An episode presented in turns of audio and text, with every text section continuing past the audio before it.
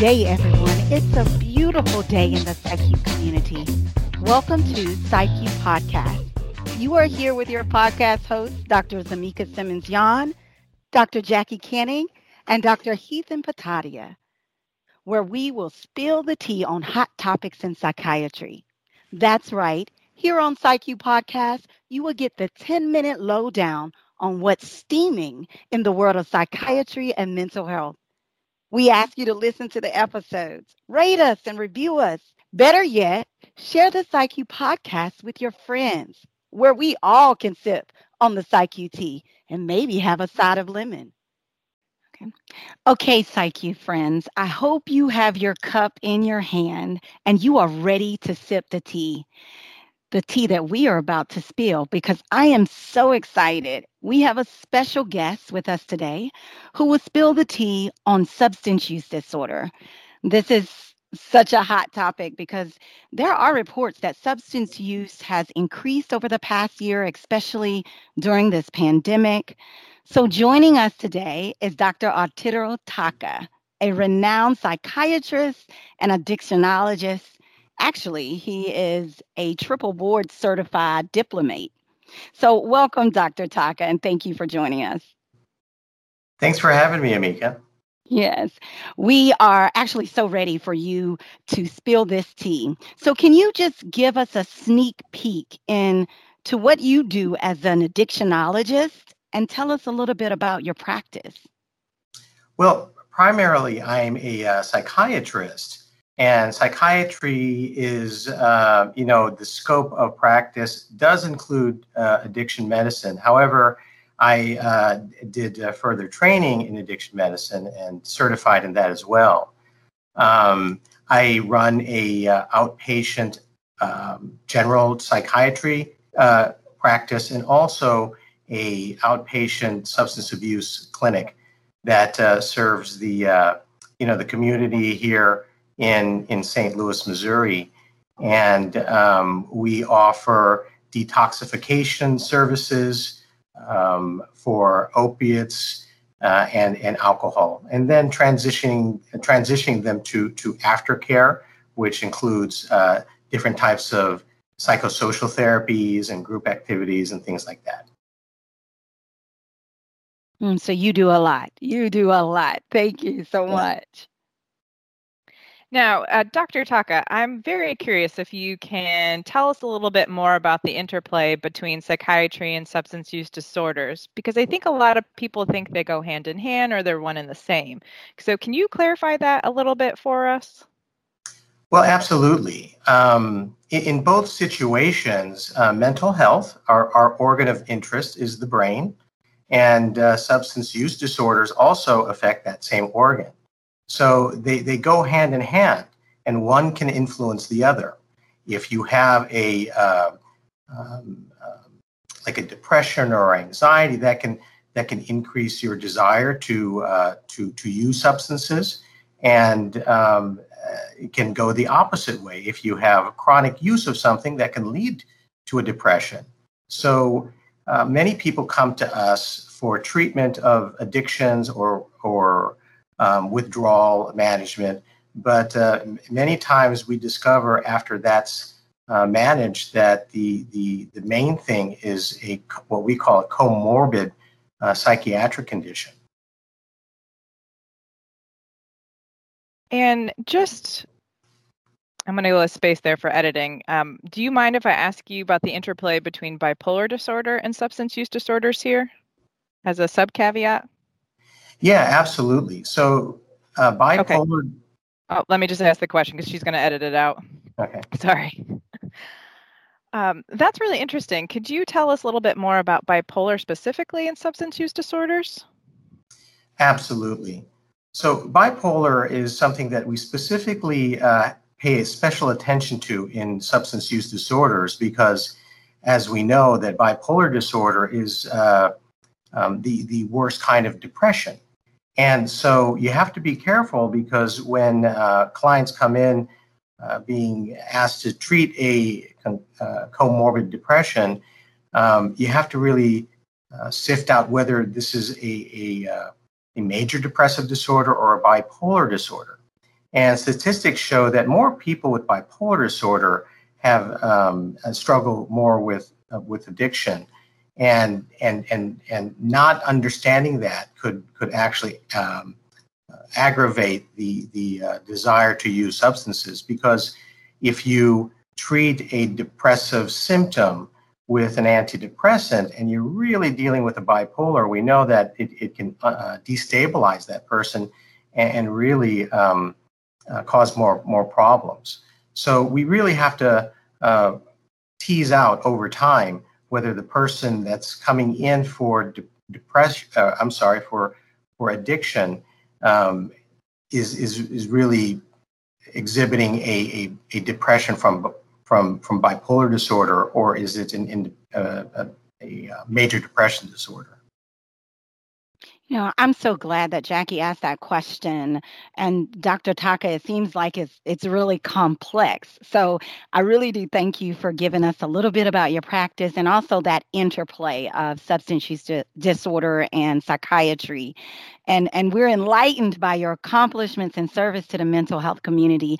But I just have to ask, how in the world are you carrying out your whole practice? Digitally or virtually, especially when dealing with such a vulnerable population? Well, in the beginning, we had no choice.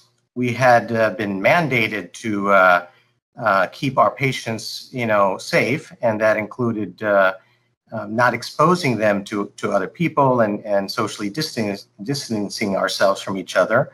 So, uh, like everybody else, we weren't we weren't protected, and so we had to uh, come up with uh, creative ways to deliver our services. And um, so we had almost uh, on the fly um, transitioned to digital uh, technologies and platforms. Um, we did a pretty good job in, in, in reducing the anxiety with, uh, with this change because a lot of the things that we do in, in addiction medicine is very social. If you can imagine, we do groups, we do a lot of one to one therapy. Uh, you, you, get to see the you know the, the psychiatrists and have have uh, long long sessions of of, of uh, uh you know history taking things like that. So we were really worried that the social aspect of what we were doing would compromise um, the, the, the treatment. But uh, looking back, more than a year, I, I think people are responding to it. Thanks, Dr. Taca. That's that's a really uh, interesting transition that you had during a very difficult time. So when we think about uh, this vulnerable population, um, you know, generally in mental illness, you know, kind of a, that subset of substance use disorder, can you talk a little bit about how healthcare providers should be using preferred terminology with this population to not maybe engage them in a negative way, but to to to provoke them and to to provide a, a stable base for that population? Absolutely, I, I think um, our our field uh, and all of mental health have to be mindful about the stigma. Um, you know, people with depression or bipolar or schizophrenia. Um, it, it, it, conjures up a lot of uh, emotion. Uh, a lot of people are uh, still uh, kind of stuck where, and addiction is no different. Um, we historically use terms uh, uh, like addiction or addict, and that conjures up a, a, a lot of feelings, and and and really we, sh- we should get away from calling somebody that's struggling with a chronic uh, medical condition uh, an addict and, and get away from those pejorative terms. Um, we also sometimes, you know, use uh, some of our lab works uh, in addiction, like uh, urine drug screens, and sometimes we can't help but say, "Oh, somebody dropped dirty." Now, dirty is not a a good word to to, uh, uh, to describe the, the progress of, of our patients. We certainly wouldn't call somebody whose A1C is uh, out of range, uh, a dirty uh, result. So we, we have to change um, the way we think about addiction and take away the emotion and, and treat it like any other medical condition that's chronic and relapsing. And currently, right now, we have no cure. But the good news is we've got good um, therapies that can prevent an early death from this uh, medical condition. You know, uh, thank you for that tea, Dr. Taca. And I think you topped it off with a little bit of honey and lemon because, I, I mean, just listening to you, it sounds like even the terminology and the phrases we use, especially in this vulnerable population, can either edify or hinder an individual's recovery journals, uh, uh, their recovery journey. So I'm I'm appreciative of that knowledge.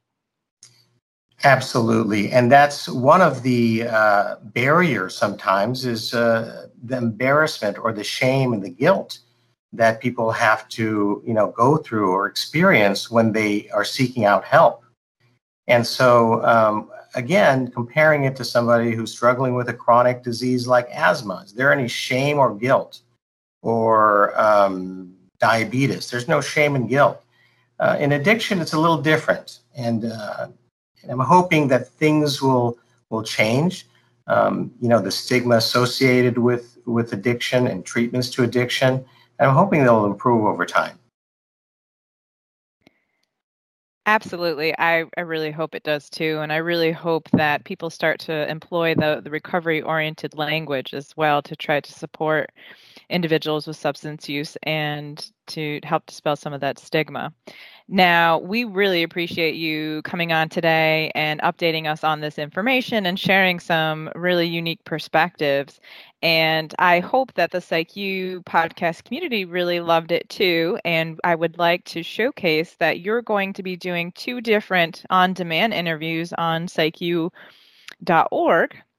The first has to do with the use of technology um, and substance use disorders. And then the other has to do with the epidemic and the pandemic. So I highly encourage our listeners to head over there through the link in the show notes that will be posted as soon as those interviews are posted. Any closing thoughts for us, Dr. Taca?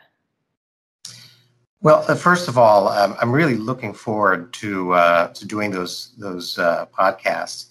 Um, I think we've learned many things, not only in, in my space of addiction medicine, but in all of uh, healthcare, how we're delivering uh, services to people who are uh, in, in need, and uh, utilizing these um, these wonderful new technologies. Um, it's not perfect. I think we are learning, and I think uh, there's not a day that goes by that there is a glitch. And uh, but I think everybody's been patient, and I think that's one of the things that we have to to, to, to do is remain patient uh, during this this uh, pandemic, and hopefully we will see the uh, the light at the end of the tunnel. This has been so exciting. I really appreciate it. I don't know about you all, but this this has really, really got me over here wanting some some spice in my tea. So thank you, Dr. Taca. And I'm like Jackie, I look forward to those on-demand interviews. Thank you. So there you have it. You've heard it for yourself right here on the PsychU podcast. But you don't have to stop here. Definitely check out our show notes for the links to more resources on today's discussion on psychu.org. If you enjoyed this podcast and would like to hear more hot topics right here on our podcast, please rate and review us. And also please subscribe so you can always get the new episode whenever it drops. Check out our other social media platforms as well, like Twitter and YouTube. So until next time, thank you for listening, everyone, and have a great day.